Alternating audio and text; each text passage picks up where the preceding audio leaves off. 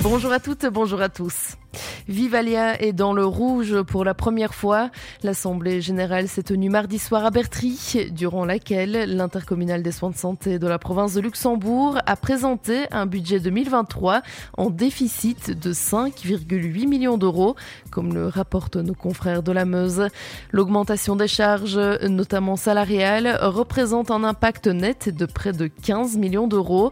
L'énergie pèse aussi lourd dans la balance puisque les projections tablent sur une multiplication du prix du gaz par 4 et du prix de l'électricité par 3, soit 5 millions d'euros de charges supplémentaires par rapport à 2022 pour le secteur hospitalier. Vivalia fait aussi face aux conséquences financières de la cyberattaque qui a paralysé son infrastructure au mois de mai dernier et dont l'impact budgétaire prévu pour l'année prochaine atteint le million d'euros. Il ne s'agit ici que de prévisions. Vivalia espère être en mesure de redresser la barre avant la clôture des comptes 2023 qui eux seront présentés en juin 2024. À noter également que Vivalia prévoit de poursuivre la mise en œuvre d'un ensemble de mesures structurelles pour les six prochaines années, des investissements qui représentent un total de 12 millions d'euros et qui permettraient à l'intercommunal d'atteindre un résultat net positif à partir de 2026. Finalement, pour l'année 2023, Vivalia prévoit pas moins de 62 millions d'euros d'investissement, dont la construction de la polyclinique de Le reconditionnement du plateau d'hospitalisation en hôpital de jour à Marche, ou encore les premiers terrassements du futur CHR Centre Sud d'Oudemont. Dans le reste de l'actu, si vous avez l'habitude de passer par la N948, vous avez peut-être été surpris de l'avoir fermée hier pendant quatre longues heures à hauteur de Dinan toute l'après-midi. Un accident en est la cause. Un camion frigorifique s'est retrouvé sur le flanc. Le conducteur d'un autre camion transportant des cailloux a voulu lui venir en aide. Il s'est garé sur le côté, mais il a glissé et lui aussi s'est retrouvé en difficulté. Heureusement, aucun blessé n'est à signaler. Les deux bandes de circulation ont été bloquées le temps du dépannage et la route a pu rouvrir vers 17h.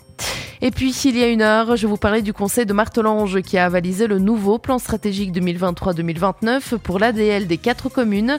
Durant ce même conseil, d'autres décisions sont tombées. À partir de 2023, le chèque repas passe de 7 à 8 euros pour tenir compte de l'augmentation générale du coût de la vie.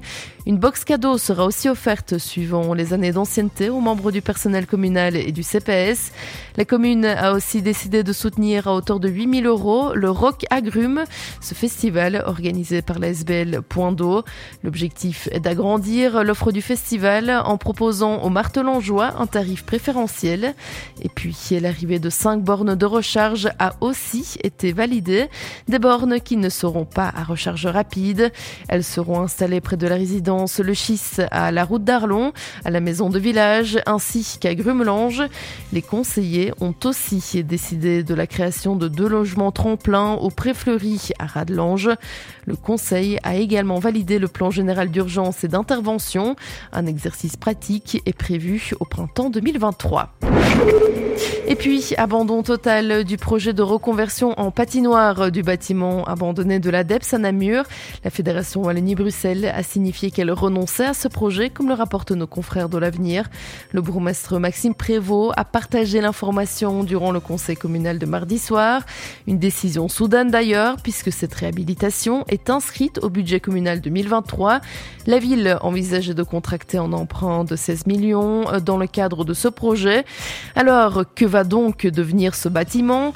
La ville de Namur suggère à la Fédération Wallonie-Bruxelles de créer une structure couverte pour la pratique du skateboard pour répondre à l'explosion de la pratique chez les jeunes et de sa reconnaissance comme discipline olympique. L'information régionale en radio. C'est sur Must FM.